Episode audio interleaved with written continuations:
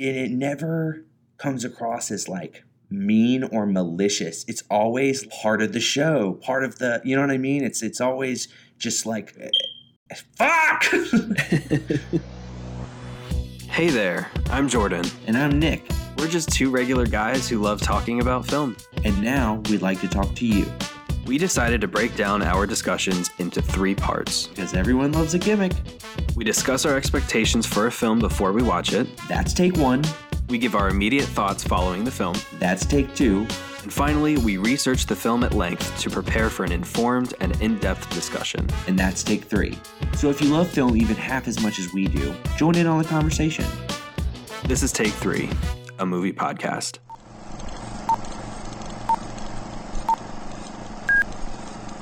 Take one. Good job. So we were just discussing intros to this, and he was like, "Well, I could talk about my day," and then I realized, no, I'm going to um, commandeer this intro. I don't. I feel like we mentioned this in season one. I just moved into a new place, and we just recorded something before this and had to clap, and I was like, "Damn, that's a really good clap." And then I clapped again just now, and the acoustics in this bedroom make for a really good clap. We're gonna have some great claps this season. I'm glad. I'm, I'm excited for the claps. I'm looking forward to that for sure.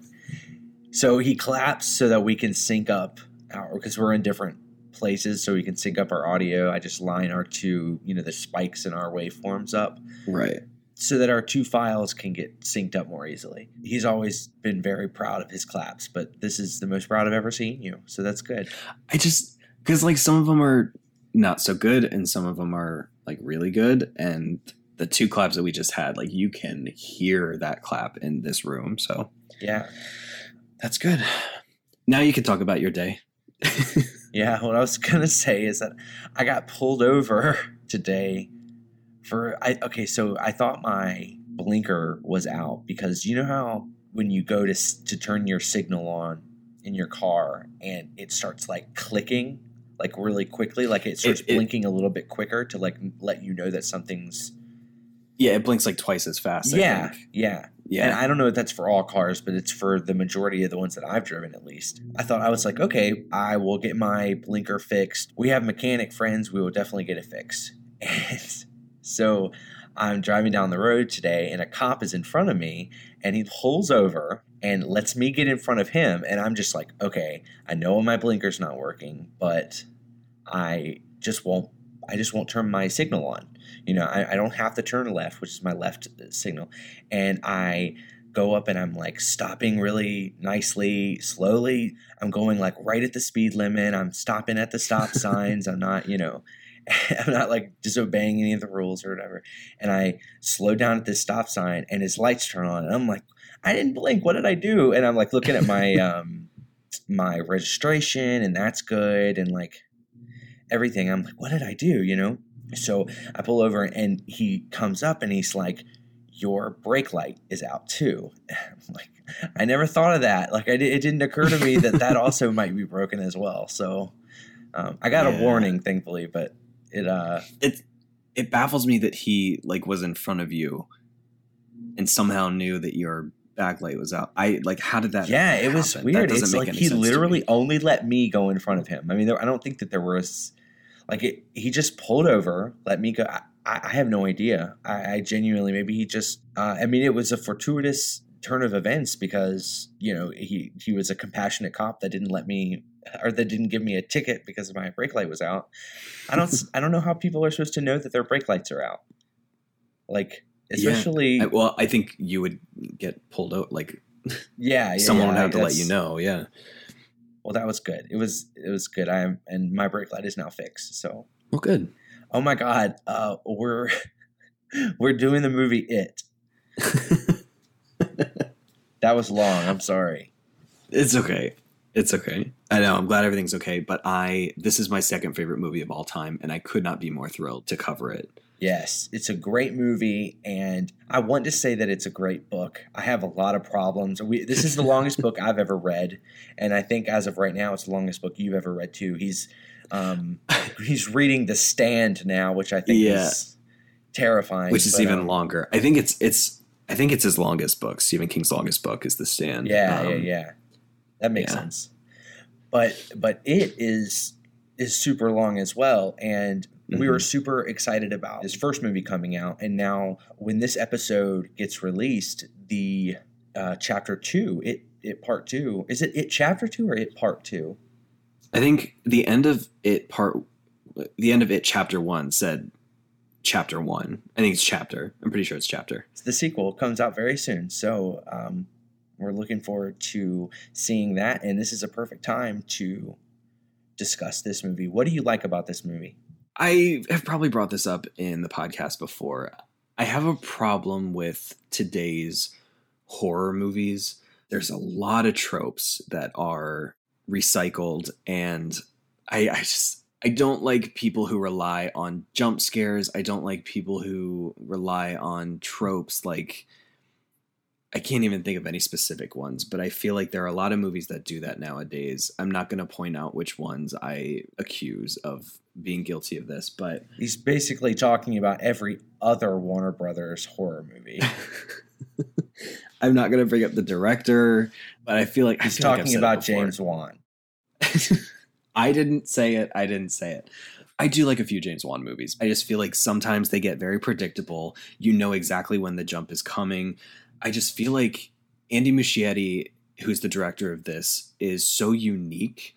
Uh, yes, there are jump scares, but I think they're crafted in a way that we haven't really seen before. And I feel like I'm alone in that because I feel like when this movie came out, there were a lot of people claiming that this movie was not scary, that it did not scare them. I feel like you were one of them. I will say that like I was going in expecting this movie to be absolutely like the most terrifying movie I've ever seen. I'm not afraid of clowns. I'm not afraid of lepers. You know, I like the the the things that these people are afraid of. I'm not. So it didn't necessarily like shake me to my core like I thought it could. Um, however, it definitely startled me. Anybody who tells you that like oh jump scares are, you know, like you don't need jump scares. That is like what like the the idea of startling someone without like like without that like I, I don't know there aren't there aren't I don't think that there are I can't think of a single horror movie that does not have that like Does Saw have jump scares? merit, the merit that they have in them does what Does Saw have jump scares?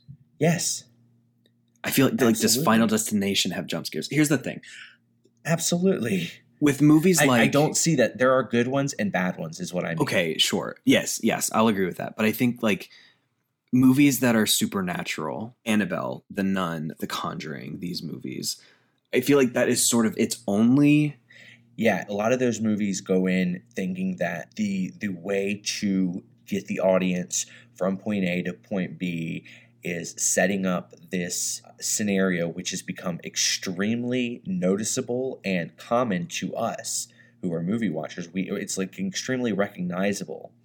And it does not have the same effect on us. Jump scares you know maybe when we were younger or we we had not seen as many movies were more effective. Nowadays we definitely are more savvy to it. And what it has that those other movies don't have is seven characters that you actually grow to feel very attached to because of their uh, of their chemistry together. And you are not only dreading the set pieces and the the fact that um, that Pennywise is so scary and the jump scares and all that stuff you're you know you're not only like on the edge of your seat for that it's you don't want to see these characters get hurt or risk their lives or die or you know what I mean yeah. so even like Georgie, who's like barely in the movie, Jackson Robert Scott, the who's the actor who plays him, you don't really have a lot of time with him. But these kids are so magnetic that you I mean, obviously nobody wants to see kids die, but like you you automatically get this attachment. You see the love he has for his brother, and in turn, it's what fuels Bill's desire to want to find him throughout the rest of the movie. Like that chemistry that they're able to really just have in that one scene, you know, Yeah. uh, at the beginning is is powerful. What I don't think makes this movie unique is like a lack of jump scares. There are jump scares in this movie, but they are Right, right. really, really well done jump scares Right. surrounded by like a story about kids coming of age and they're it's I, I enjoy that part way more than I enjoy anything with Pennywise on screen. Yeah, yeah. I think first of all, Penny Pennywise is terrifying. I think that he like the just the overall design of him is great. I think a lot of this discussion is probably best served in take two. Like I don't want to spend all of take one just kind of discussing the movie because I we both have already seen it before. I've seen it several times. Actually, I think this was the movie that I saw most in theaters. I think I went like four times to see this in theaters. You and I have seen it twice together. Yeah, yeah. I just I love this movie. I I think this whole jump scare debate and what makes a horror movie kind of discussion I think we will save for take two and take three. Yeah. But I know that um, I am thrilled to watch this again. It's coming at a perfect time. I cannot wait for part two. I I've waited so long for this. As soon as this the first one came out, I was like, okay, well, I need I need the second half of this. I was sort of already planning out who I wanted to play um, the kids as grown-ups. I just I could not be more excited about this movie. And I know that we've tried watching the miniseries, not as good, which is going to upset some people. I just don't think it holds up today because I'd not seen it when it came out. If it offends you for me to say that the miniseries is a heap of garbage, I apologize because it is. It's literally like only saving grace is a performance by Tim Curry, who is a legend. Yeah. But if he was yeah, not yeah, Tim Curry, uh, I, I, I mean, sure he's scary, but like in a molester kind of way, like a pedophile kind of way, versus this new Pennywise, Bill Skarsgård, to me feels otherworldly. This uh, Pennywise in in the, I feel like in one way or another we have had this discussion on this show. I don't even remember where, but to me it just feels like Tim Curry's rendition not only doesn't necessarily feel like Pennywise from the book, but it also doesn't hold up to me. Like the the entire story is like boring. It has shit child actors. Like I know that some of them grew up to do to, to be really like you know successful and I know that there are adult actors in it who are also successful. I just I I'm not a fan of it. This movie blew it out of the water. Yeah. I cannot imagine that like James McAvoy and Bill Hader and Jessica Chastain and this powerhouse group of people that they got to be the the adult losers are not going to knock it out of the park. Like, sure, I remember thinking like, oh, this is really cool that they're not just combining it into one movie. Like I knew that the miniseries was really long, so that you know, and and they go back and forth. This movie, I like the fact that it's more of like a linear, like this is the kids and this is the adults, and I know the kids are in this next movie. Um, but yeah, you know what I mean? I, I like the mm-hmm. idea mm-hmm. that it wasn't like back and forth. Yeah, so Andy Muschietti, who directed this first one, he he did uh was it Mama? Yeah. Yeah. That was his first one. Yeah. Also with Jessica Chastain.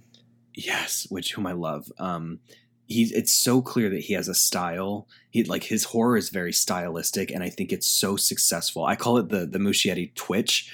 Um, and if you know mom, if you've seen Mama, you know what I'm talking about. And if I feel like if you've seen the trailer for it part two, you also know what I'm talking about with the, the intro scene with the the old woman that was in uh, Bev's old apartment. Yeah that just it's so creepy and it like i feel like it does come off kind of silly to some people but i think in the right context and in the right circumstances it's fucking terrifying. And uh, he's very quickly become one of my favorite directors, and I cannot wait to see what he comes up with next. And I cannot wait to see part two. I am like so, so, so, so excited for part two. Like I don't think I've been more excited about a movie ever, to be honest. Like that's awesome. it part one, second favorite movie of all time. Like it, it has to top this in some way. If it doesn't, I'm going to be so let down. But according to the trailers and according to some of the articles that I've seen for this new movie, it's going to be disturbing and terrifying, which I like. It has to be, and I'm I'm so excited for it. Yeah. Like I, I know this is about part one, but like it's we're gonna dive into this universe. Like I it's it's inevitable. It yeah. has to happen. So well, definitely. And like, okay, so here's my issue that I'm worried about with part two having read the book, this first chapter of the story, this first part, part one of this story that we're about to do this podcast on, great. I literally love beginning, middle, and end of this part. Now, cha- or part two, the end of it is like where I realized that I don't necessarily love this book. Oh yeah. Uh, because it kind of goes off the rails. And I'm really hoping that it does not go off the rails in the sequel because, you know, if they're, you know, trying to stay close and have, you know, a faithful adaptation, there's some really crazy, ridiculous drug influenced shit in this second part. And Yeah. you know, I do love Jessica Chastain. I am very excited. I love that they are friends in real life. He's friends with um, his sister and um, producing partner. The three of them are like really good friends. So that makes me happy that she's in it. Um, but you know, I- like this storyline is really the only variable that I'm that I'm worried about because I think it's got a great cast. Yeah, I know exactly what you're talking about, and I'm not going to give it away for those who want to be surprised for it, chapter two. But uh, I have faith in Muschietti. I feel like he did a great job at adaptating, adapting the the first part of this book. I think. Yeah. I have faith in him. I think it's going to be, and there are some like there are really some really uh, key points in the story that were in you know the the first the first adaptation with Tim Curry that I was hoping to see in this one and that were in the book that are sort of like keystone parts in this in this book like the Chinese restaurant scene which I'm like oh, just I don't know. A lot of this I'm sure is discussion for take 2 we, I I really want to pull this back and be like we're we're about to watch this movie. This is the take 1 um but there's a lot to say about this movie and I it's it's I just can't wait. Take two. So like once this new movie comes out on a streaming or download where you can like actually download it, I want to take both of these movies and uh, the the Beck song "Loser," like the "I'm a loser, baby," and make like a music video. that's funny yeah I was like thinking about that uh, pretty much the whole movie. because the next line is so why don't you kill me Yeah, interesting this has been a commercial for old Beck songs. We've come a long way since season one. A lot of cool sponsors this season. no, I um this movie was actually I knew I loved it. I know I love it. And I think this this was one of the times where I was like, let me be like critical. And I think I realized that a movie doesn't have to be perfect to be really awesome. And it's really awesome, but it certainly is not perfect. There are a lot of things that bug me about it. It is not without flaws. Yeah. And I think watching it this time, I realized that I I have to stop watching it because every time I do watch it, I find something that I dislike about it. Like there's always something else that I notice and I feel like I'm liking it less and less. But it's still a great movie. It's still one of my favorites. And but this is the last time I'm gonna, I'm gonna watch it until chapter two. Yeah, that makes sense. Uh, we're a little bit, we're working a little bit ahead on this, um, but it chapter two should come out very soon. Is it? What date is this uh, episode? I'm checking. I will check. So this episode drops one week before it chapter two comes out, which is Mm-hmm. that's pretty exciting. I uh, I know I'm excited, and I know that there were a couple of times in the movie that we were like trying to remember because we both read the book uh, how things end up for some of these characters, and I'm thinking in my head like I don't really want to to think too much about it and remember. I mean, it's been a while since we've read that book, and uh, it was so dense that some things are kind of foggy to me, um, and I don't I, like I, I. It's not something that I'm going to revisit before I see this movie, so that I am like, you know what I mean, so that like all of the spoilers are are spoiled. You know, like Mhm. I, I want to I want to be able to go in fresh. I don't know if this is something that you told me or if it's something I read or both, but um, apparently Stephen King wrote a scene specifically for this next movie. So it's going to be something that no one has seen or read before. Yeah, yeah. I like okay, so here's how I feel on that. They have this sexy headline, Stephen King has written a new scene for it chapter 2, and then you click on the story and what it amounts to is Stephen King basically saying that he had nothing to do with it chapter 1, obviously writing the source material, but other than that he wasn't involved. And that um he was really honored when Muschietti reached out to him because of uh, Stephen King's like praise of the first movie. It, it kind of it emboldened Muschietti to reach out to him and to talk to him about the movie. And I think that they uh, some, one of the articles said that um, he maybe gave him some of the treatments or something and, and talked to him about some stuff. And the phrase that I got was suggested a scene. I don't I don't know exactly from what I've seen, and it could be wrong, and I could have read the wrong articles, but it doesn't necessarily seem to me that he like penned a new scene versus like, hey, maybe they should do this, and they run with that. That's something I could see Stephen King doing versus like, hold on, let me write you a new entry to something I wrote decades ago. You know what I mean? Yeah. Wow. Way to smash my hopes and dreams and no oh i mean God. like I, I i'm glad that he's a part of it and i'm glad that he has yet again signed off on it so that really to me just means that he is again Yeah. given his stamp of approval to what Muschietti's doing but as far as you know stephen king okay i think my point here is coming off more positively to me than to you and i know why because you like the book better than me i don't really uh, love stephen king's version of this story I, think like why Andy Muschietti's version. I, I mean, I can respect both. I think why I was excited about that headline was because it kind of seemed to me that Stephen King did have this whole span of time since writing the book to kind of mull it over and think about it, and maybe he's come up with new ideas. And I don't know. I, I, think mean, it's such a I, I, there's no doubt. Like there, I'm sure he has, and I'm sure that there is. It's probably someplace in the middle. Like I don't know if it's necessarily like Stephen King's getting a writing credit, you know, but it, it- you know, I'm sure they had some good conversations, and I would love to have been on a fly on the wall for them. Um, but we'll see. I'm sure they will make a. They will. They will write follow up articles to this. Yeah. You know. There's no way for us to know until like Yeah. we won't even know take three. So No, definitely Um, not. Um, to find out the sixth. But this movie, I guess we could talk about some of the things that maybe popped up. I mean, like, I think in the first take we talked about how much we love this movie. hmm Like, we're both big fans of it. It is on your top five list. You know, I think it's. I uh, certainly admire it for the fact that it's the highest grossing horror movie of all time. Like, that's really impressive Yeah. but there are some things that I'm like, you know what? I don't necessarily like just like some things are nitpicking and some things I'm like, "Mm, I don't know if that that lessens my love of this film. What's that YouTube channel that's like so and so many things wrong? Sin, With- cinema sins. Yeah. And see like that those are jokes, but their like mantra is no film is without sin, you know? Yeah. Yeah.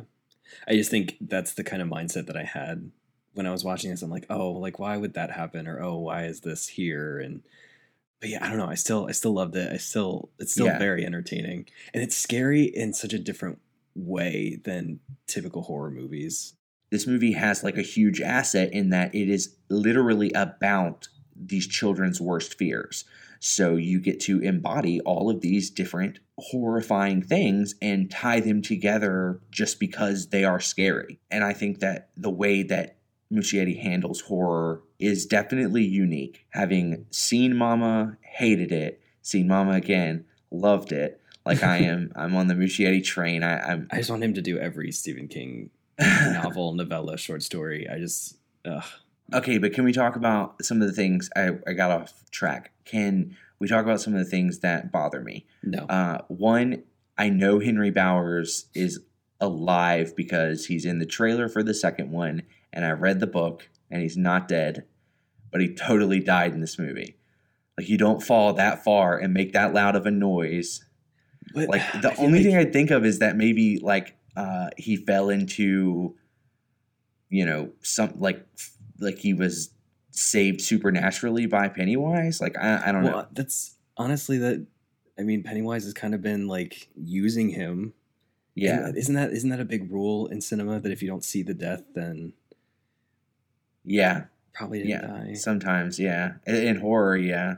Okay, well, I'll, I'll I'll be okay with that. yeah, I think that was certainly. I don't know. It should have been more clear if it was, Yeah, or like less clear. I don't know. I, I I do get what you're saying though. I do understand where you're coming from. Like I feel like we heard his thud. You know what I mean? Yeah. It's a, it was a far fall for sure, but uh, I don't like I, I at the beginning, I'm jumping all the way around. Okay, another thing. I was saying that my least favorite shot in the movie and my favorite shot in the movie are right beside each other. And it's when Pennywise p- comes out of the sewer and bites Georgie's arm.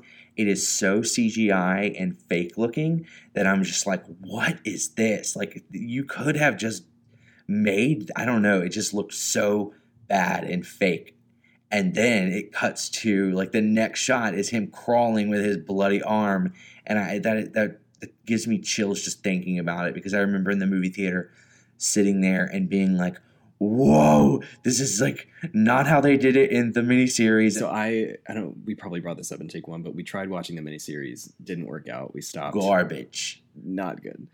But you see, I don't know. I don't mind so much that it was so CGI in that part because I don't think that there was really any other solution to that. no But they totally could have put they've done they do more uh, more believable CGI in this movie, but like they could have done something practical, or at least just that one shot just looks so fake. But like any other time that he opened, he opens his mouth like eight times in this movie. Why is that one specifically bothering you? Go back and look at it. It's rough. I'm just saying it's rough. Like it's the first time we see it, and he just it just looks cartoony to me. And, And, it's like- animalistic, and I don't know.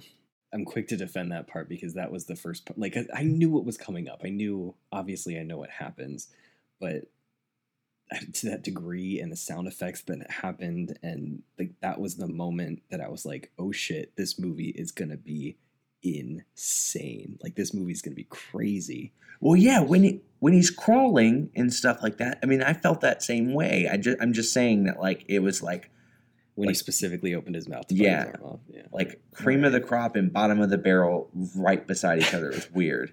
one of the big problems that I had with this movie, and it's it's something that I because I saw this movie four or five times in theaters. I loved it so much, uh, and it, it kind of like towards the end, I was like, all right, I could probably get up and leave because I've seen all the parts that I want to see. But when they're in the sewers and Eddie's just kind of screaming just the whole time, I can only take so much of that, and I think that's one of the main issues that I had with this movie. But um, you you you've brought that up to me almost every time you've seen this film and so i was kind of looking for it it's really not that much time though it's really only like a few minutes that they're I think it's just it's maybe it's like they're in one room and they scream and got to save someone, and then they go to the next room and they're screaming and trying to save someone, and then they go to the next room and they're screaming and trying to save someone.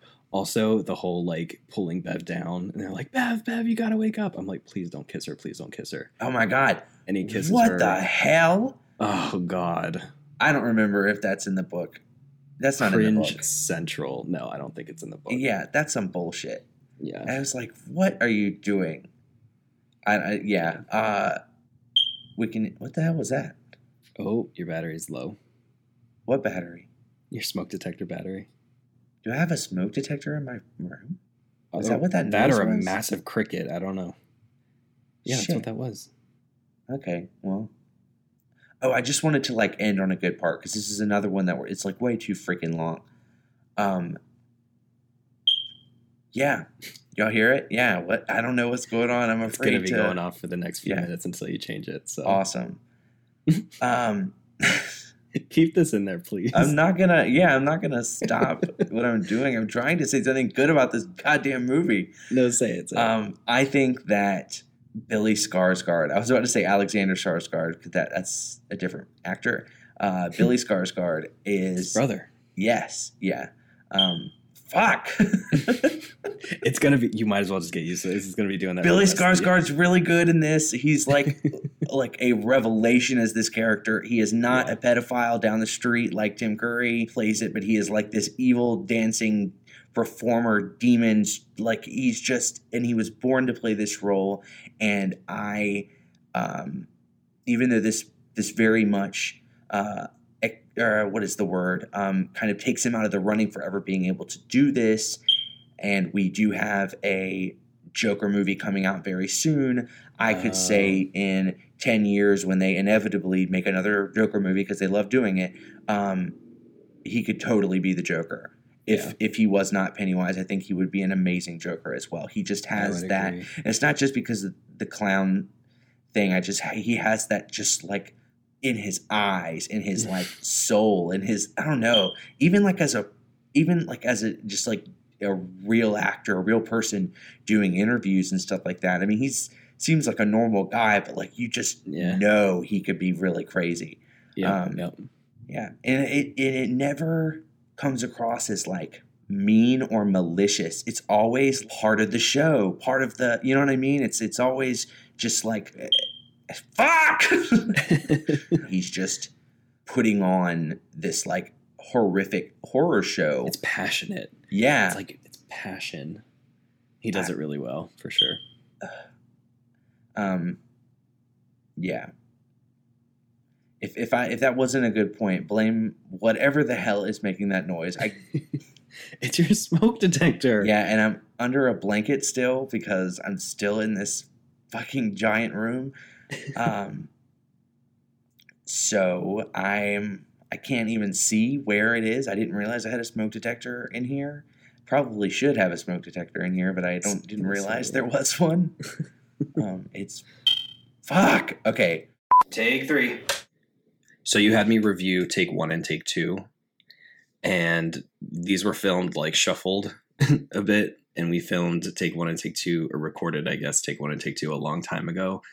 And there was a discussion about how horror movies today are sort of predictable. There's like a whole discussion about why it is different than a lot of horror movies today and i think someone posed the question like what else can you do with a with a horror movie like jump scares scare and like how else can you do that but then we just got finished recording for one of our episodes later on this year which is blair witch which i think does it beautifully you can put in dread. Yeah, I might have said that, and I'm like, why the hell would I have said that? There's so many other ways to scare people. That's stupid. Yeah. Yeah, if if I said that, which I just edited these, so I should know, but I don't. Uh, I am. I was mistaken.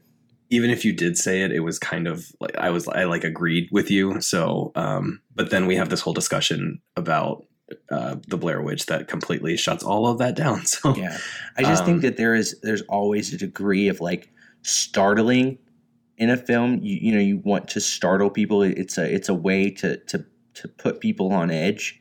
You know, even even if you're not like directly startling people, making people think that you will startle them, um, and you can do that wrong, and that can be all you have, or you could surround it with like, you know, Tension. good filmmaking. Yeah, yeah. Yeah, well, yeah. yes. Uh, that's uh, I actually we could do a whole quick take on this because uh, I found so many resources about this and how to perfect the jump scare, how to do it wrong, and why it's sort of kind of ruining horror now. Uh, and I can I'll list those in the in the description Do you want to just do a quick take on it? right now. No, but like at some point. Yeah, though, yeah, I'd Okay. love to. I think that's a great idea. Uh, I still need to, you know, do some research on it, but um, Yeah. it was just a very interesting video, and I was trying to because I was trying to research like why this is different from other horror movies, why I like it more. I don't know. I don't know. You again, I think something that this movie has working for it is that at its core, it is something that you know manifests your worst fears. So Mhm. we have all of these people that we care about and then we have something that is able to i guess combat them and and make them feel fear to their very core. So you not only may also be afraid of that specific thing because you know a lot of people are afraid of clowns and diseases and you know like each of them have a fear that's very well represented here. But then you also see them people that you actually care about like these kids are actually enjoyable. Mhm. you see them going through something and and that's what i think draws me in. It's not the scares you know. It's the fact that i love these seven or eight kids i guess you count Yeah. georgie as eight yeah The um, part part of the research that I found, uh, Andy, which another thing I wanted to add, uh, it's Muschietti. holy shit i've literally never pronounced that right Well, I and I know that like neither of us did. So the whole time I didn't even know that you had in in take one or take two, but like I I uh I definitely know that I did because it was like in my head the whole time. But uh he wanted to sort of mirror King's like Stephen King's way of writing in that he loves to involve both horror and humor and drama. I guess Yeah. not both, but like it's sort of this beautiful amalgamation of all of these things. And I think that this movie did that very, very well. The, the characters are fun and relatable and adorable. for sure, for sure. Also, and this is like before we jump in. No, maybe I shouldn't say that. I don't know. I What? like it's. Have you seen Barbara Muschietti? Why? She is like one of the most beautiful women I've ever seen in my life. Oh yeah, And she absolutely. is- Barbara. she's so like she's so talented and such a badass, and she's so beautiful. It's, She- it's Andy Muschietti's uh, Sister. sister. Yeah, Yeah, yeah. Who works very closely with him in his movies. Uh, I don't know what her exact title is she's a though. producer. Okay, yeah. They are they are like a a filmmaking team, Team, right now, mhm. and I mean I, I don't want that to be like her. You know, her looks are her most noticeable trait or whatever. I think she's a very very very talented producer. She clearly worked very closely with her brother on this project.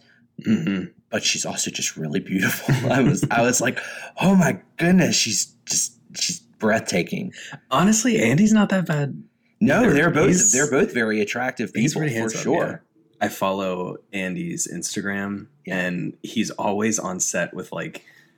I don't know if this is common, but like he's so casual. He's always in like t-shirt and jeans in any photo that he's in, unless he's in like a on like a red carpet or Yeah, movie premiere or something. He's then he'll dress up, but he just seems like the most laid back guy. definitely, definitely. I love how he always wishes um, all the losers happy birthdays. Happy birthdays, yeah, That makes me so happy. cute.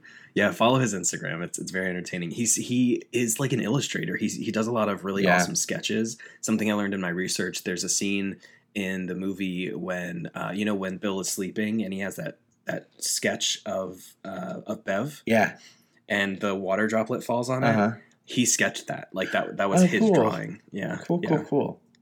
That's awesome. Okay, so we we've established that the Muschiettis are uh, incredibly talented, beautiful people. Um, so I can just jump in, I guess, talking about Go the for it. movie. Yeah. So, like, I normally go through and and talk about like box office and stuff like that. This movie is the highest grossing horror film of all time. It has it grossed seven hundred million dollars at the box office. Uh, I know I always do this, and I'm really sorry, but do you know what it beat? Like, what was the horror movie before? the? Do you know? Exorcist. Oh, no kidding. That's Yeah. awesome. Yeah. Um, I remember it being a big deal. Like, oh my gosh, is it going to beat The Exorcist? But it did. um, the the the film when it opened uh, claimed the largest September opening, largest fall opening, and largest opening for an R-rated horror film, and not to mention largest for any horror film. So It'll be interesting to see if chapter two tops that. Like, I'm sure I'm sure it will. I don't know. I don't know. It's it's it's hard. I mean, like you would think that because the movie was pretty well regarded and ideally for a sequel you build on your audience. So Mhm. hopefully it does, but I also could could say that you know, for a movie like like take Force Awakens. Force Awakens broke box office records because it was like the first in a long time Mhm. you know what I mean? And then when Last Jedi came out, it didn't open as big, but I don't necessarily think that because Last Jedi wasn't as divisive yet. Like when it when it premiered, not everybody, you know, was so up in arms about it. Do you know what I mean? So it's Yeah. like even if this movie doesn't ha- get the greatest ratings, even if number 2 doesn't get as as good of ratings, like people I don't know that that many people will know right off the bat Mhm. so I don't know if that will like affect the opening weekend. It may affect if it has legs or not, but we'll see. We'll see. Yeah, we have Yeah. a week.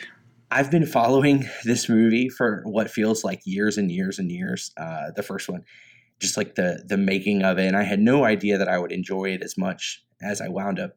You know, I didn't know that I Would Know You, who is your second favorite movie of all time. Like this, it's been a while, and there are a couple of interesting like stories that I think are worth telling. Um, Awesome.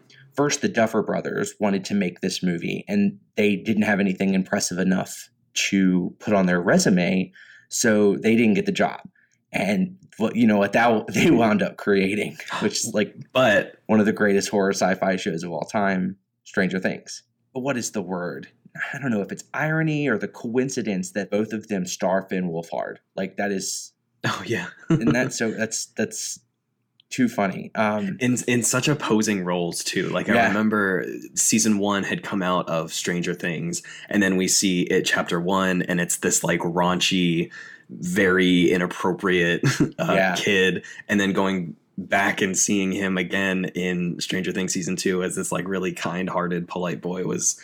Or it was like really weird to It like is. get myself out of that mindset. yeah, Finn Wolfhard is a good actor. He definitely, uh, I think, you know, has has some range. And apparently, um, I I know you are very against talking about it chapter two or things I've heard about it chapter two, but I will say apparently Bill Hader is incredible.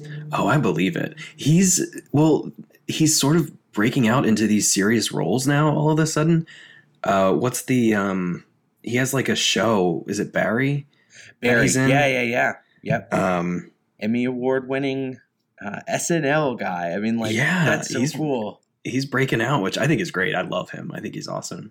It's fascinating to see what someone who steps out of their shell can do. You know what I mean? Mhm. When someone is really good in one avenue and then kind of changes gears to something maybe just something you wouldn't expect, and he's like killing it. And apparently kill- he yeah. kills it in this. So Yeah, yeah. It's very For sure. exciting. Another um, interesting part of this journey to get to it was um, Cary Fukunaga, who uh, or he was slated to write and direct this. And if you aren't familiar with him, he directed the first season of True Detective with Woody Harrelson and Matthew McConaughey.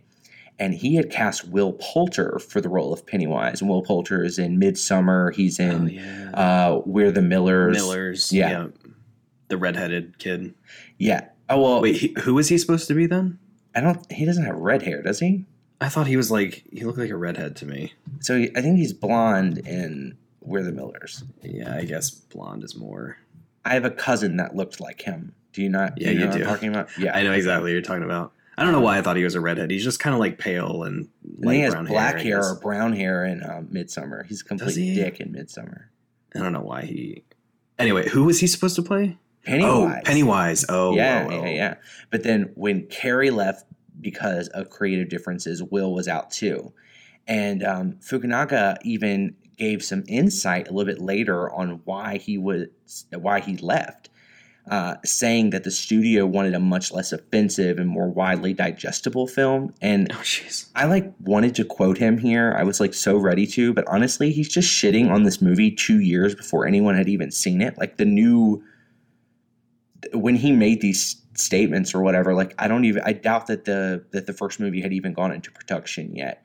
Uh, so to me, it just felt kind of unprofessional. Like you're shitting on something that's like I don't know. Like you, I feel like when you depart a project citing uh, creative differences, there's like a there's some tact that needs to be involved and you just kind of like okay that's not my thing i'll move Yeah. on to something else but basically he was saying you know they didn't want characters they just wanted archetypes and i don't know uh, i'm honestly you can google the you know his comments on it but I, I just think he's he went down a little bit in my book in my opinion Interesting. so yeah, there's like some weird detours that were made along the way of finding Andy Muschietti to direct this movie and or, and now this this franchise of movies. If you want to go, you certainly can. Uh, yeah, I have a I have a few things. Uh, I think this movie was certainly an exploration of childhood and adolescence, and obviously coming of age. Like every adult in this movie is sort of worthless and also very hazardous. Yeah, very hazardous. Uh, they are at times quite literally blind to what the children are experiencing. Case in points, the adults that drive past Ben once he's being carved on the bridge, they just kind of look the other way and keep driving. Uh, Bev's dad not noticing the blood in her bedroom. and the fact that anytime there's a TV shown, there's an adult sitting in front of it, and there are things like um, the sewer is a great place for children to play, like happening in the background, Yeah. and it's just sort of like everyone's okay with this. It's it, it like it looks like some weird kids TV show. That's Yeah. yeah, which is i think both literal and symbolic Yeah. because it's sort of like they're just they just don't care they're so blind to what's happening that it's it's just become a normal everyday thing also the woman who in the very very beginning who was uh, out on her porch when georgie was looking into the drain pipe she didn't think that that was like mysterious or anything yeah. i don't know I feel like the parents in this movie, like a lot of them, are like the direct triggers for these kids' trauma. exactly You know what I mean? yeah. Like uh, Eddie's mom is Mhm. directly working against him. You know what I mean? Yeah. Uh, like even As Mike's parents are. I mean, in, in like a in a very more fucked up way. i was gonna say that was very morbid we, Yeah. that's yeah But I mean, Uh, they and- are, and like his is it his grandpa that's the one that's like telling him at the beginning, like I'm not sure. I don't. I don't remember. I feel like he worked out in the references his grandpa later, so then that's the only person that I would attribute. It's either his grandpa or his uncle or something. Like he's in but- his he's in that guy's custody, I would imagine. You know, what I mean, since his parents passed away. So, but I, I guess I'm just saying, like, you're right. Like every adult in this movie is like, uh, uh you're like not just awful; they are destructive. They are exactly. Yeah, yeah. And uh, I mean, obviously, Bev's dad, who I think is the most destructive uh, Definitely. character. Um, and it shows like when when Pennywise winds up turning into you know into into yeah. him. yeah, yeah, yeah. Uh, one of my favorite lines in this movie was uh, "Nothing like a little fear to make a paper man crumble." Yeah, When it's Henry Bowers' dad, right? Right, when Henry Bowers is like, "I'm just cleaning your gun," and he takes it away from him, and then shoots at the ground, and It's they all the like kind of. in the movie. I know, I know, but I kind of connected it with the very end when Bill is shooting Pennywise in the head. He kind of like crumbles and, Oh, and shit, yeah. dissolves a bit. And it's that's sort of the moment when Pennywise is kind of feeling that fear. Um, yeah, for the first time it's like a, an emotion or a reaction that he's really never had before and i think that him saying that earlier on in the movie nothing like a little fear to make a paper man crumble i think like clearly that was intentional and i really it made me like that moment in the movie more that's a that's a really good point. I never noted. I like. I'd never tied those two together. I like that. Yeah. Um, and in some of my research, there was a there were a lot of signs that pointed to the fact that these kids, like imaginations and their fears, become very much tangible, not in the obvious way that uh, Pennywise is like a shapeshifter and will turn into their biggest fear, but sort of their acknowledgement that he's fueled by their fear is actually a weapon against him. And I saw a clip from the original uh, miniseries when Eddie has his inhaler and he's like, This is battery acid, you asshole, or something like that. And he sprays it in Pennywise's face. And clearly that's not battery acid, but Pennywise still reacts and his face, like Tim Curry's face, like melts away. Uh, so it's it's very much it's it's real to them. And in this one, Bill's stun gun is able to have an effect even when it's not loaded. Like Mike was like, It's not loaded, it's not loaded. And he Oh shoots it. my god! Yeah, and he shoots it, and it's still he's still. I mean, it doesn't kill him, but he still has like a very it still real has reaction. an effect, and Right, right. that is so. Wow! Like I knew, I knew that they did that in the miniseries. The mini series. I remember yeah. that part because I was like, "What?" But like now that I- I was an adult, like I understand that that wasn't battery acid. But the fact that they used that, because I was just thinking when you were saying that, I was like, hmm "Oh well, they didn't use that in this movie." Yes, And they did. first- That's perfect. Yeah, yeah. And at first, I thought it was, um, and I'll explain later how I found this out. At first, I thought it was just sort of Pennywise being kind of like, "Oh, you didn't get me," kind of thing, because he didn't really die. He kind of like fell backwards and then attacked the kids more. Yeah. But the fact that Mike said it's not loaded, it's not loaded means that it was drawing attention to the fact that Bill knew and still used it anyway. And then it rea- Pennywise had a reaction to it. I don't know. It was it was very interesting to me. I thought it's researching this made me like the movie a lot more. I know we kind of were borderline the last take. We were kind of like, oh, okay, you were doing it, but uh, I I really do. I, my faith has been restored. I gotta say though, I think that is the case for. I mean, not to to lessen your point, but I really do think that's the case for all of these movies.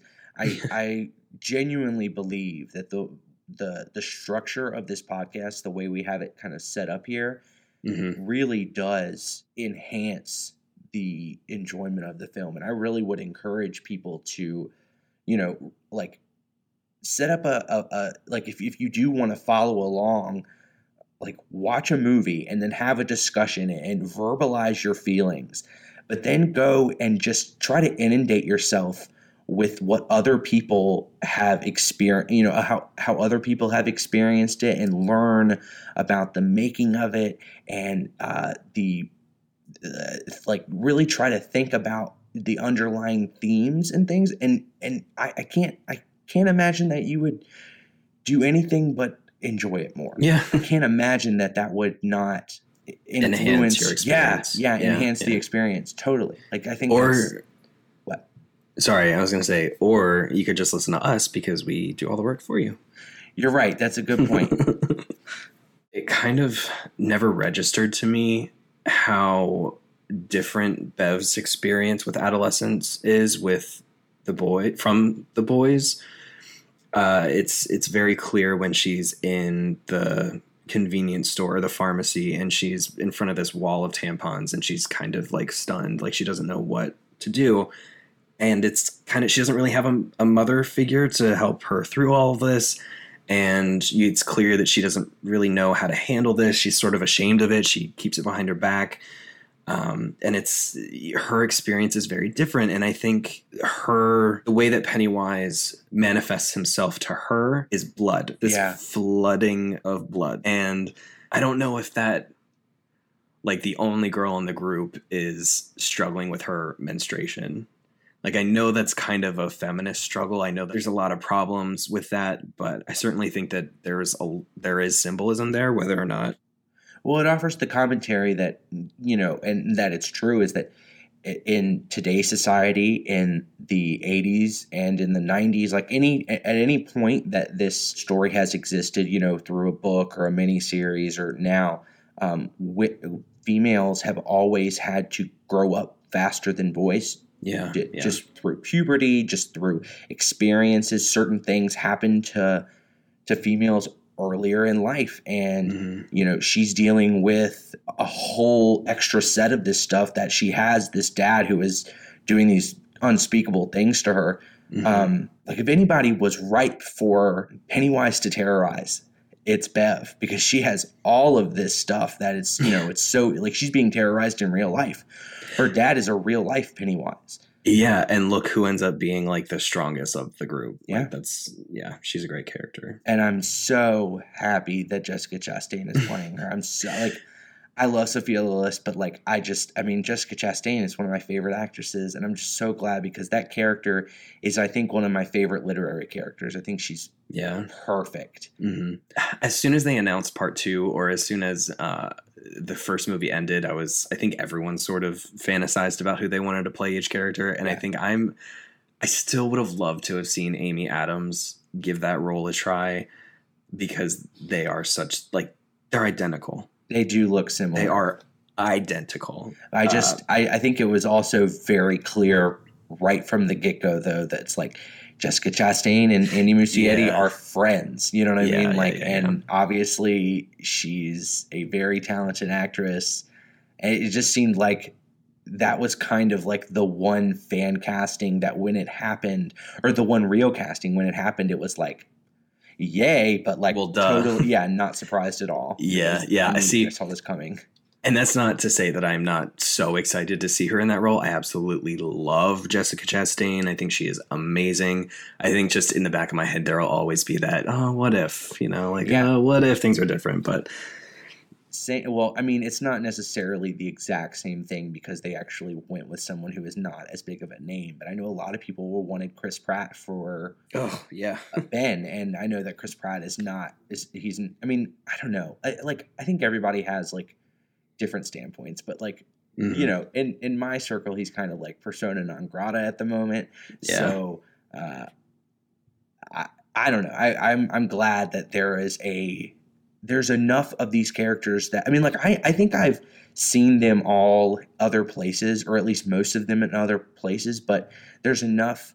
Not, I don't want to say no name, but lesser known actors that it won't be like, oh, look at this actor and this actor. It'll be like, look at this character and this character. You know what I Yeah, mean? yeah, yeah, I feel yeah. like I feel like the the three big names, Bill Hader, James McAvoy, and Jessica Chastain, um, certainly are going to do a lot for the box office, even though they don't necessarily tend to do good box office on their own. A lot of times, they actually uh, aren't like they don't bring in that much money uh, when they're in individual movies. I do think that like they are there is star power in this movie. I still do think that those actors will be able to kind of disappear into their roles, and I will still be able to to see Bill and Bev. You know what I yeah. mean? yeah, yeah, yeah. But if it was all seven of them and they were all seven like huge stars, it would be kind of like, okay, maybe we didn't need all of this. You know what I mean? Yeah, and uh, one of the struggles uh, that I found that Muschietti had during filming was trying to strike a balance and highlight each of the kids sort of equally. He did not do that.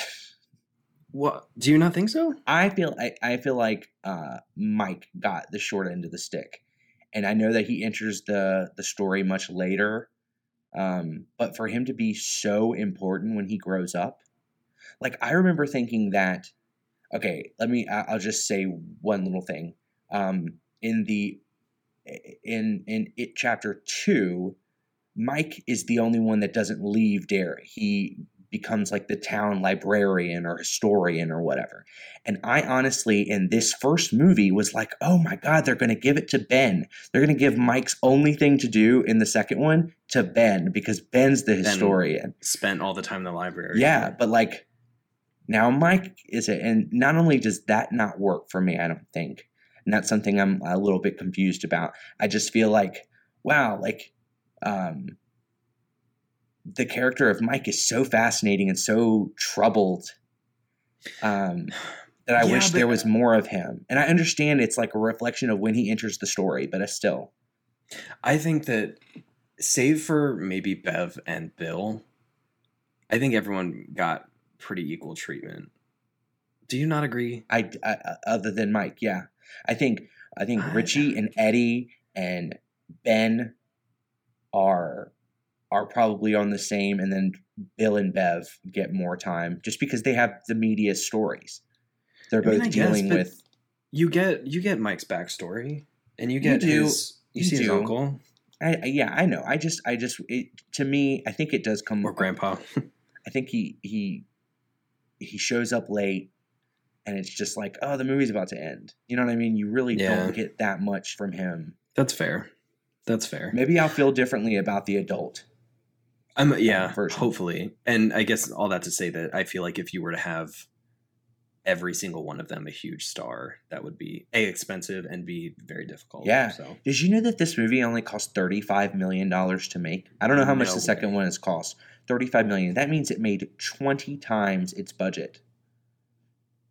That $35 the hell out of me. Yeah. Oh my and, god. And um, what I mean, like obviously, you know, there's there's um advertising and all that stuff that you don't necessarily factor in, but you think about the fact that this movie grossed twenty times its budget. That is crazy. I was gonna say for those who aren't really I guess keen to movie budgets, I feel like that, that that's not high, is what we're saying. Like Oh my very- gosh, thirty-five million for what we got, yeah. for- yeah. I mean, um, like a you know a normal a, a normal mid-ranged movie like that, you would say you would probably think like forty to seventy-five million dollars. Like Yeah.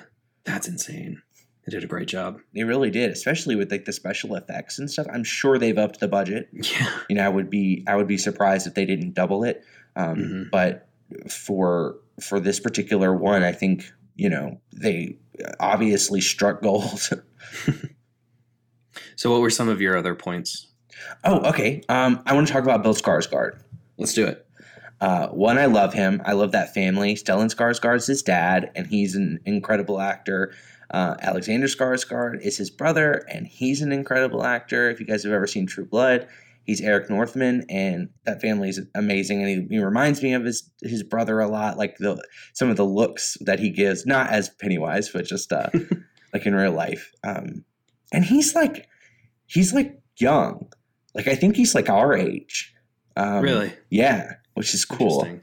Um, so uh, one thing that I thought was really neat was that uh, he went and did a bunch of research for Pennywise, and he said that he got inspiration from movies like The Shining, Clockwork Orange, The Dark Knight, and uh, Silence of the Lambs. So it's like Hannibal Lecter, the Joker. Yeah. Uh, oh my God, what is Malcolm McDowell's uh, name in Clockwork Orange? I cannot think of it. Um, Oh, I have but no then idea. Jack Torrance, like it's like yeah. it's yeah. perfect. Those are perfect uh, references. Icons. Yeah, yeah, and it's um, and I think it's also cool. I saw in a video him saying that he had read uh in the It book that its favorite form um, is Pennywise to take. You know, like it obviously is an entity that can take a lot of different forms, and Pennywise is one of them. And um, its favorite form is Pennywise, and so uh, Bill wanted to, you know, bring uh, the aspect of like he's having fun. He's enjoying this. He's just putting on a show, and he is in. He, he this is not like work for him. This is just him toying with his food. You know. Yeah, like why not have some fun while you're done hibernating? Like, yeah, I- exactly, exactly. Um, so I know I've told you this story about the eye. Basically, Mhm. Andy Muschietti thought that it would be a cool idea um, for his eyes to move on their own, um, separately from one another, to kind of give this very uh, otherworldly feel, or you know, uh, obviously that's very unnerving and creepy. Uh, and and after he had cast Bill, Bill's like, "Oh, I have a lazy eye," and he like does it for him, and he Yeah. can move. So like in the movie, his eyes that's like legit. Mhm. That his eyes his eyes are really moving, and and Andy Muschietti was like, you just saved me. "Thank you so much. You just saved me hundreds of thousands of Yeah. dollars. Like, great job." yeah, Uh, yeah. Another thing with his eyes, though, that's really cool in the uh, sewer scene with Georgie, uh, it's Pennywise has blue eyes, and those are just Bill's eyes. Those are just Bill Skarsgård's real eyes. No way. Yeah, it's like the idea was that he would um, maybe be a little bit, you know, softer enough More to like lure yeah. Georgie, to lure Geor- Georgie, Jesus, to lure Georgie. Oh God, okay, let me say that again. To lure Georgie in, you know, Yeah, yeah. To make him more approachable. Yeah. absolutely. That's weird because I know they change. I know they change from like a bright, scary yellow, orange to the blue. There's no way his eyes are that that blue though. Well, it, it, it may have been like lighting or whatever, Color but like he's not wearing contacts in that scene, which That's is cool. That's cool. Yeah, I also, I, if if you weren't going to bring up his eyes, I was going to, and I also found out that his lips, those are his real lips. Those aren't prosthetics yeah. either. He does. He he said he like does this thing with his lips or whatever. I can't do it. Neither Yeah. of us can do it. We don't have like that like giant lip, but like he Mhm. does this thing, and, and he was talking about how like he's had all these weird quirks and all of these things he's always wanted to bring to a character, and he literally just threw everything into Pennywise. And he finally can. Yeah, yeah, yeah. And it, it- look up some uh, interviews that he does on like talk shows and stuff. He'll actually do it like without the makeup Yeah. and, and everything. It's really cool. Yeah, This guy's awesome. I agree. I agree. um, the this is like the final thing on him, I believe. I just that is also really cool because I know we've talked about this. Uh, the teeth prosthetics that he uses uh, make him drool profusely. So uh, Andy was like, use it. "Just Yeah. let's do it." Yeah, it made him look like ravenous. So it's like, I thought that was so cool because it's like, how often do so many of the visual like quirks of of a character like how often can you just attribute that to just the visual quirks of a human Yeah. being that's playing that character like like okay sure you know if uh, an actor is just playing a character that looks like themselves sure you know if they have a tick then that character is going to have a tick Mhm. but uh in this it's like you would think that he would have to transform into pennywise and the fact that he brought so much of himself to this otherworldly Uh, I mean, I don't want to say specifically what what Pennywise winds up being, but like I, yeah, he was like born to play this role. It's my dogs are like, I, they're barking at nothing. let them be. I'm just I'm sorry if you guys can hear my dogs. Literally, they're just standing outside, just barking, and I don't know why. Uh, no, I think that's. I mean, you'd be back to Pennywise. I was going to say you'd be hungry too if you just slept for 27 years. Yeah, yeah. Another thing I wanted to talk about was something that like it's not necessarily been addressed, at least that I've been able to find, but I thought it was interesting. I didn't really like find this anywhere. I was just kind of thinking about it today and did my own like research on it. So it, it may be like it may be founded, it may be not, but whatever. Stephen King stated that he first conceived this story in 1978 and he began writing it in 81 and the book came out in like 86 i think. Right? Mm-hmm. so i was thinking like okay let me let me find out when the john wayne gacy murders happened. And this is really weird. I know where you're going. Yeah, yeah. uh, john wayne gacy was apprehended in 1978 and he was sentenced. He, he, he basically had killed 33 people over the course of uh, a little bit over six years Oh Go- yeah, no big yeah. deal. yeah but just- basically you said that so like, oh he, oh yeah, he. By the way, He, just killed, like 33 people. He dressed up as someone named Pogo the Clown, Patches Yep. the Clown. Like that was his. Mhm. uh, It's like what he became na- like known as, like the Killer Clown. Yep. Um, right around the time that Stephen King would have gotten this idea for this Killer Clown, I thought I thought that was really interesting. I like I never really thought of that before until today Mhm. and I've not really seen um, anywhere where I, I looked. I was looking for you know something where Stephen King addressed like, "Hey, is this uh, a direct reference to John Wayne Gacy?" Like, I it can't it can't have not been on his mind. This guy killed thirty three people. Who was the last like convicted serial killer? That's that's like something I know nothing about. sure, yeah, it sounds like something a serial killer would say.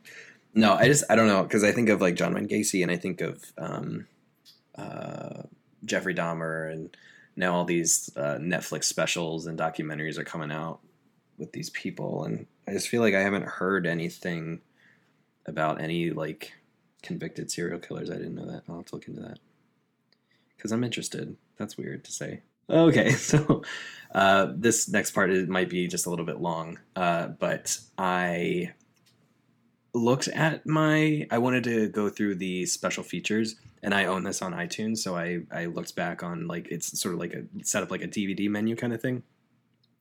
And guess who has a full commentary on the It Chapter One movie? Andy Muschietti and Barbara Muschietti.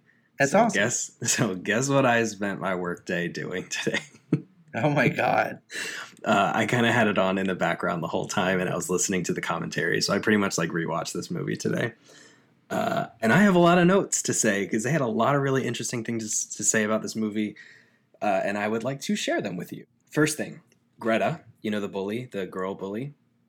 Yeah. I think this only appeals to fans of the movie Mama, but Greta, the actress who played Greta, also played the oldest sister in Mama, like the two young girls. She Oh my oldest sister. god, she grew up. I know she did, and I had to like look up the sisters again just to to see, and uh, sure enough, it's it's it's them. Uh, the scene where Bev gets the wet trash thrown over her stall that actually happened to Andy in high school. He said his friends did it, so I don't think it was an act of malice. I don't think he was like being bullied. Uh, I don't. He didn't divulge any of that, but um, I have some friends that I would do that too. I I don't doubt that. I live with one of them. he intentionally made the skies uh, like a tinge of green. They, they and if you look at them, they're they're like a little bit off to sort of give Derry this feeling of something being weird or uh, like that it's infected uh, with something, which it kind of is. Like it has this like weird virus thing that's eating children. Uh, the scene with Stan reading from the Torah is shot in a way that makes him look as though he's sort of trapped or jailed uh, behind the railing that's in front of him. Yeah, yeah, yeah, yeah. which I thought was really cool. the painting that torments Stan is inspired by a real painting, or rather, an artist, I guess, that uh, Muschietti as a child was actually haunted by. Uh, the artist's name is Amedeo Modigliani. And if you just do a simple Google search, you'll know exactly where he draws. Yeah, just type Amedeo Modigliani in Google real quick. Seriously, A M A M E D E O M O D I G L I A N I. Do it. It's really cool because his style is sort of like these. He has these portraits of women with like really long faces, and it's definitely where he got the inspiration for the woman in the painting as well as uh, Mama in his first movie. Barbara, his sister, was also on the commentary, and she mentioned that it was a particular struggle for one of the losers to ride a bike. And they talk about how you can't just assume anymore that kids just know how to ride a bike in 2017, which Yeah. is a little jarring to me, which I never really thought about. Um, but I've never, I haven't, it's been a very long time since I've ridden a bike. And I know there's that saying, it's like riding a bike, but I really am not sure if I'd be able to ride one again. When's the last time you rode a bike? Oh my god, a long time.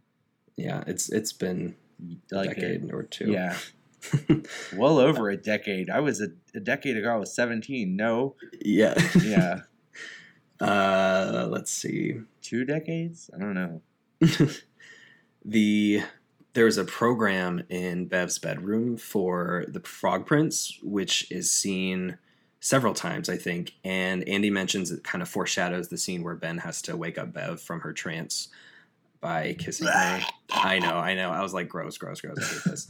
Uh, the house on Neibolt Street was actually constructed for the movie that didn't exist beforehand. That was- Clearly. that was, made. I know. they I know. found that in nature. Like that. That is the most obviously like. Oh my god. planted. Yeah, like Yeah, what yeah. in the world? You could have made some of the other houses look a little weird. It's just like normal suburban home, normal suburban home, the Addams family. Yeah, exactly, exactly. Um, that was a good reference. I love those movies, by the way. I think I think they're phenomenal. We, I was just gonna say we should do an episode on those, but I think I nixed Shut that up. idea. Yeah, I literally had that as one of our Halloween episodes, and he's like, "The new one doesn't look good at all. We're not doing that." No, it it does not look. I don't. I'm not a fan of this new animated thing that's coming out. But if you want us to do any one of the Addams Family movies, reach out and I may reconsider. For Bev's bathroom scene, the sink was actually elevated about seven feet in the air, so that people below the sink could have room to put uh, like the blood and the hair on the tape measure when she's putting it down the sink, and also to house like the equipment that blasts all the blood up in the air. Oh, cool. And when it does explode, the shots of Bev leaning over the sink, it's actually an adult stunt double with facial prosthetics that make her look like Sophia, the actress. That's I was you know I was thinking about that like that much blood flying in your face or Yeah. whatever has got to be dangerous like for Well, a child. But it's also, I think it's probably also dangerous for like anyone. Yeah, yeah, he- yeah. But a stunt he- double, you know. Well, right. But he mentioned that it's shot in a way that if you look at each shot when the blood is exploding, you'll see that there's, he said that there was some kind of protection that is right below their face. So there's no actual blood that's shooting on their face. It kind of goes like out away from their face. Yeah, yeah, yeah. Um, so that he was saying like the, in those shots, they didn't get a drop of blood on their face. Like it all just kind of like went around the room and it wasn't really, Oh uh, it wasn't really hitting the face directly. I don't mean to like interrupt you, but you know, I, I feel like I think I heard that um, it chapter two is supposedly uses more blood than any other movie so far, or something like that. Um, and Ever? then you know, uh, yeah, and in the trailer, I, she's covered with blood again. So Yeah. yeah, Yeah. uh, there might be that scene. Maybe. Um, Andy said he didn't want to explore the mythology of the turtle, quote unquote, in this movie. so who knows if he'll change his mind in the second movie. Uh, but he did mention that. So for those who don't know, there's a. I won't explain how this works, but there is an entity in the book that is a turtle, and it's this mythological turtle that supposedly created the universe. And in order to Is this too much? Is that too much to say? I don't think so. I don't think so. Okay. It, there's a turtle that created the. There's. It's just. It's a story, and he didn't really explore that in this movie. He Good. said that in this movie. I don't know if they're gonna bring it up in the second one or not, but to sort of pay respect to that idea, he sort of planted turtles all around Yeah. the movie. I know they it got brought up once when they were in the pond and a second or the lake or whatever when they Yeah. were jumping off the cliff. And the second one was in Georgie's room. Yeah. he had a little Lego turtle that was dropped on the floor. Yeah. But apparently, he mentioned he got some pushback after some people came forward saying that that particular color of Lego that was used for the turtle did not exist the year that this took place.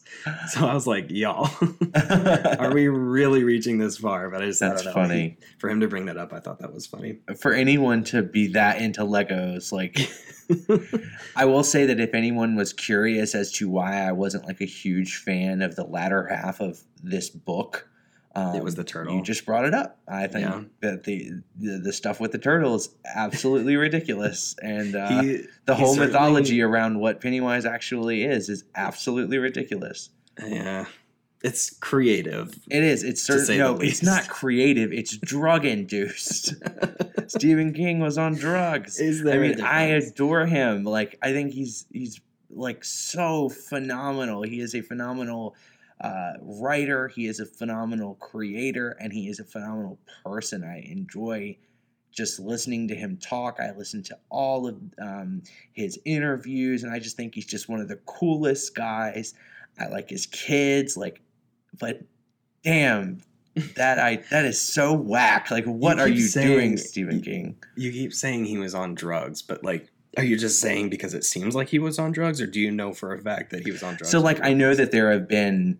He definitely did have issues with drugs. I don't know if this particular idea has sprouted from a drug, you know, uh, a drug trip, but I know that he has, you know, used drugs recreationally in his life. I know that he's not anymore, which is good. That's, you know, That's good good. for him. But, and you know what? Like, it, it certainly has worked out for him. He's yeah, I mean, very, very successful. Good for him.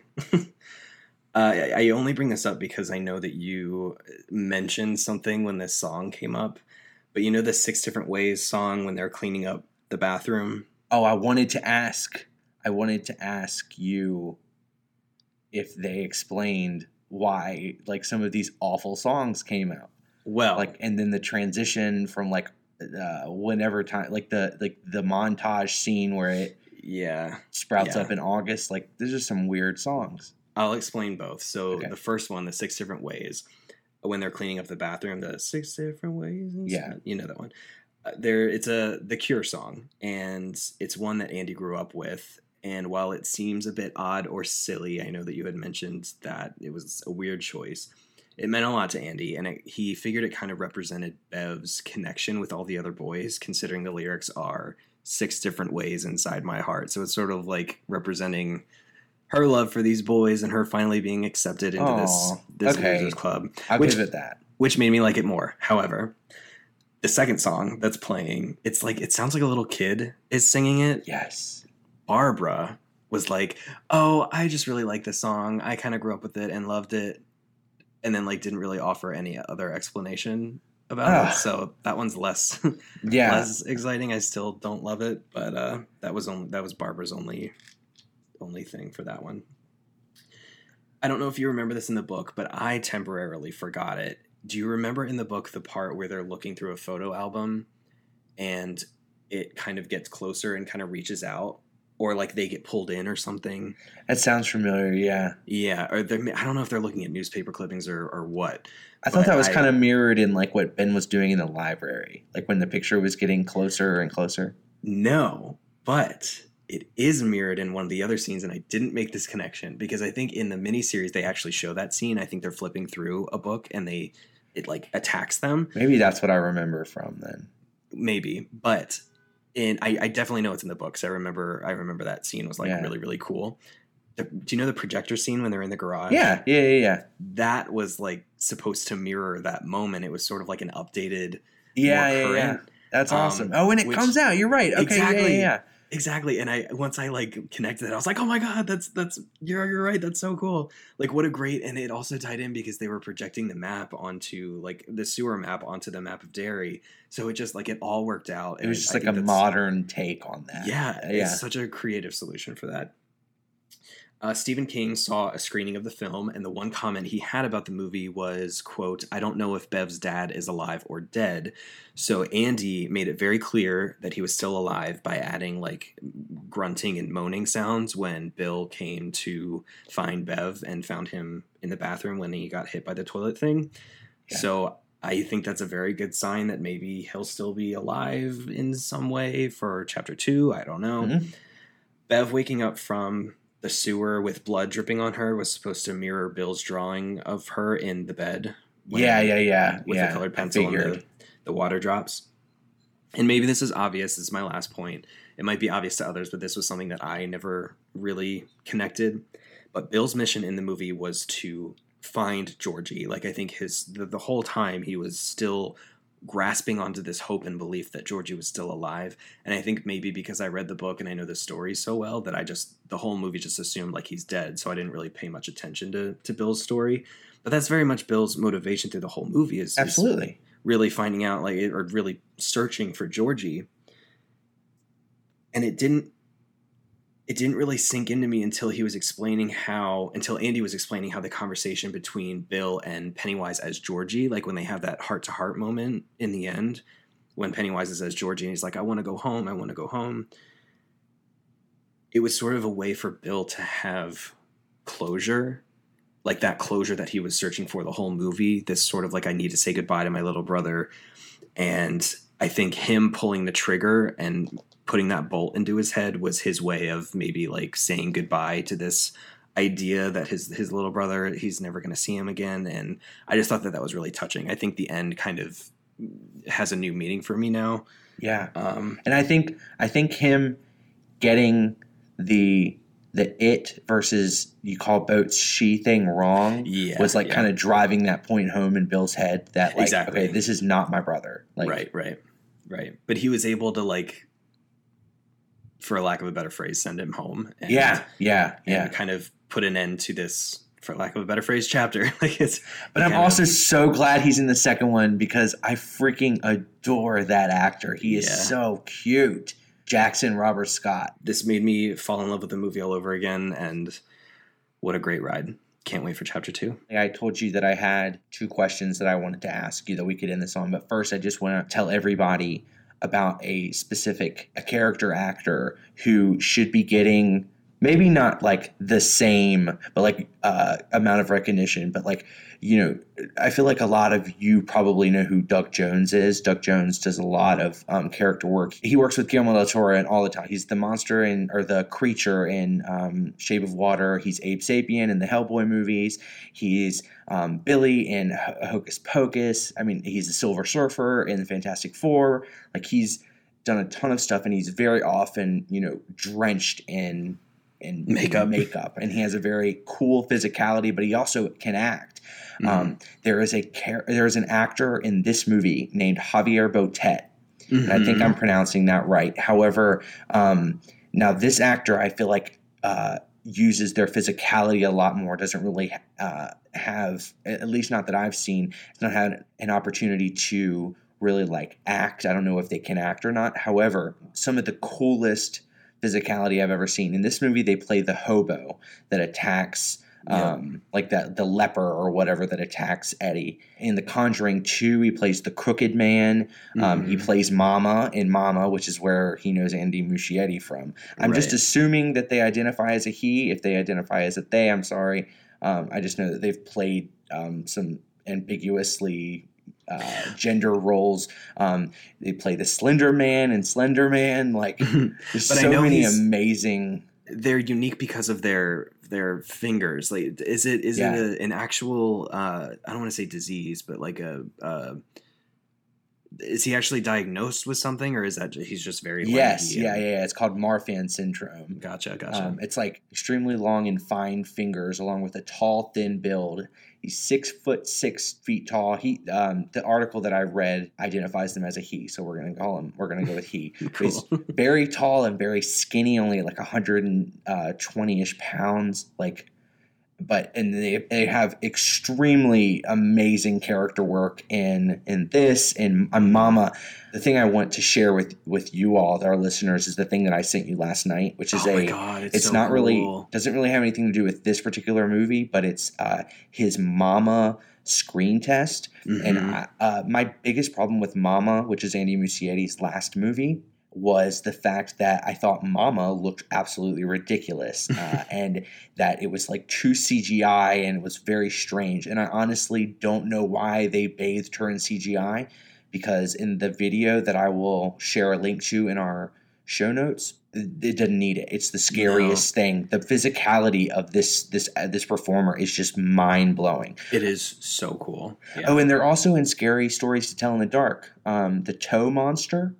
Oh no, uh, that makes sense. I saw that Yeah. movie. I don't know how I feel about it, but that makes perfect sense. Wow. Yeah, I, I That's I'm cool. I'm happy that um Yeah, the video that you sent lots me, of work. you can tell it's they used like rope to hold him and pull him back, so he had this kind of like Yeah, jerky motion as he was walking, and I think that's why I just want to see all of Muschietti's future movies now because I want to see how that style evolves and is used because he definitely has a style. He has that like Muschietti twitch. Um, I'm just so excited for chapter two. I'm just so thrilled. definitely, definitely. Um, and to wrap this up, I just have two questions for you. They're kind of indicative of part one and part two of this story. So, when you were a young kid, and if Pennywise was terrorizing you when you were a child, what would he have used? What would he have transformed into? So this was so difficult for me because I can't like there are so many things that scared me a little bit, but I feel like they're such foreign references, kind of like Muschietti's painting. I feel like everyone has that one thing that has always like creeped them out, but I I can't think of one that would be like relatable to anyone else. But I do know that like getting lost was very scary and being like in tight spaces was very scary. So if he were to turn into like a crowd of people and just surround me and like crush me, that would be very scary to me as a kid. Really, really. Yeah. Is that That's- an acceptable answer? No, absolutely. That's fascinating. That's int- uh, it's interesting. I just figured um, we could talk about our fears when I was when I was little, and I, honestly, to this day, like I'm not super great with it, but I, obviously, I'm I'm able to deal with it a lot better than I was when I was a kid. Uh, I was terrified of the dark. I just did not like.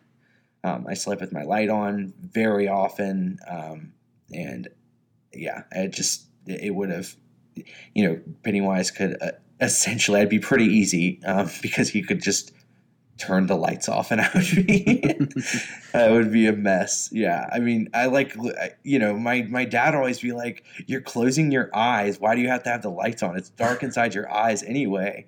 But I'm like, uh, I can't be in the dark. I would always sleep with the lights on when I was little. Hmm.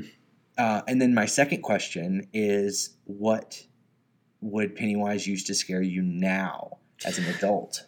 So, in typical Jordan fashion, I have several answers to this. Uh, there's one sort of honorable mention, and it's the uh, the chestburster aliens. Like if he turned into that egg that like opens, like the four little flaps open up. yeah, I'd probably shoot myself right then and there. I was like, I don't want to. Like, I'd be like, I don't want to deal with this. I, this is too much already. not like- xenomorphs. I uh, don't. That makes me so uncomfortable. I hate. That is like one of my biggest fears. Is is like being a host for like a parasite. Like I would legitimately rather So, like, die. Even like a tapeworm or Yep. Nope. Don't. We. Yep. We don't even have to go into it. I just really just don't like it. But I think something even scarier. And I don't know if this is because I'm on like a virus kick right now, but just hearing about these literal invisible uh, microbes that travel through the air and then infect you and pretty much give you a death sentence. I am reading The Stand right now, and it's finally spreading. It's doing its. He calls it a chain chain mail, like chain letter. kind of thing where you pass it on to one person and they have to pass it to five people and that kind of thing. And he's describing the web and the path that this virus takes. And I feel like I can identify with Eddie. And I just think the leper is very scary. Like, send me someone with Ebola or some other like smallpox. Yeah. Would if he turned into into a victim of smallpox or Ebola, I would be very uncomfortable. I would not like that at all. So, I gotcha. um, can I guess yours? Yes, you can absolutely guess. Is it a is it a rock coach? What is a rock coach? Flip it. A rock coach. Oh, uh, C word. Yeah. Okay, so like yeah, and I think that's probably one of my more tangible um fears. That's- it's not the thing I picked. That's what's difficult about this. Like if you were to if I like I can't say heights. I'm, I was very afraid of heights as a kid. I can't Yeah. say like claustrophobia. Well, yeah, I mean, I think I something think um, tangible is difficult. I think uh, you Pennywise could put you up somewhere high if you wanted to. maybe, maybe. I, the know. fact is, like in, in this movie, this first movie, there are a lot of different kinds of fears that he's able to. You know what I mean? Some people are afraid of a painting, but then, like, you know, Mike's afraid of the fact that his parents died in a fire. You know what I mean? It's like that memory. And Mhm. so, So then, what did you pick as as your adult one? okay. So, like I said, you know, I, I like a lot of my fears are existential and like oh um, yeah, anxiety ridden and all that stuff. I think the one though that that Pennywise would probably target is I have a fear of like solidarity, like literally everybody that I know like vanishing or leaving or bailing out of my life. You know what I mean? And and s Mhm. just being alone. So I think it would be very easy for me to wake up. I have nightmares where I will wake up and there would I just can't find anyone. yeah. Like I can't reach anybody on a phone. I'm just walking around in the streets and I nobody's around. You know what I mean? And like I think that is just to be like the last person on earth or you know in your in your life or whatever that that would be absolutely horrific. So maybe maybe I'm the one that he keeps to the very end after all my friends are dead. maybe yeah, Yeah. Well, that was fun. are you ready for it chapter 2? I'm so ready. I don't think I've ever been more ready for a movie. Yeah. More excited about a movie. So when this debuts to the public, um, it'll be less than a week Yeah. before we get to see it. Mm-hmm. So Yeah. very excited. Uh, I hope you all are excited as well, and we'll try to let you know our thoughts on the actual the sequel in one way or another soon. Facebook or Instagram, we'll we'll post something. Yeah, for sure. Uh, before we leave, I did want to do one last plug. We brought this up uh, last episode on our adaptations story, but Sarah over at the Circle Opens podcast does a great job of going through the stand chapter by chapter each week. It's a really awesome podcast. If you enjoy Stephen King and want to stay motivated to read, highly recommend her podcast. She's great, she's fun, she's awesome. If you wanted to listen to more episodes, feel free to visit us at www. You are literally stepping on. I'm doing the outro this week, and he's stepping on my lines. Oh, I'm no. Take that out. Take it out. no, I'll leave it in. I just think it's funny. I don't know why I thought that it was um because we don't have we don't have outros for quick takes. So I was like, okay, we we got to get it done before the outro. So my bad. it's okay. Just just know it. your fucking role. No, no, no. We can end it before this, please. no, I'm gonna end it right now. no. Hey, losers. We both just want to thank you so much for listening to episode 19 of Take Three, a movie podcast. We hope you enjoyed it as much as we did. It was produced and edited by Nick Crawford and Jordan Sato. If you want to listen to more delicious content, I have a new approach for you. You can totally just Google Take 3 AMP, that's the number 3, and our website and like all of our social media just pops up. Honestly, this stuff should already be in your bookmarks by now, but anyway, we will be back next week with our first Patreon quick take, which is amazing. You will not want to miss it. You can join at patreon.com slash take three, the number three, AMP. And I'm sure the music is over now, and I've forgotten half of the stuff I'm supposed to say. So until next week, take it easy. Get it? Like take, like take three. I was trying something new. It didn't work.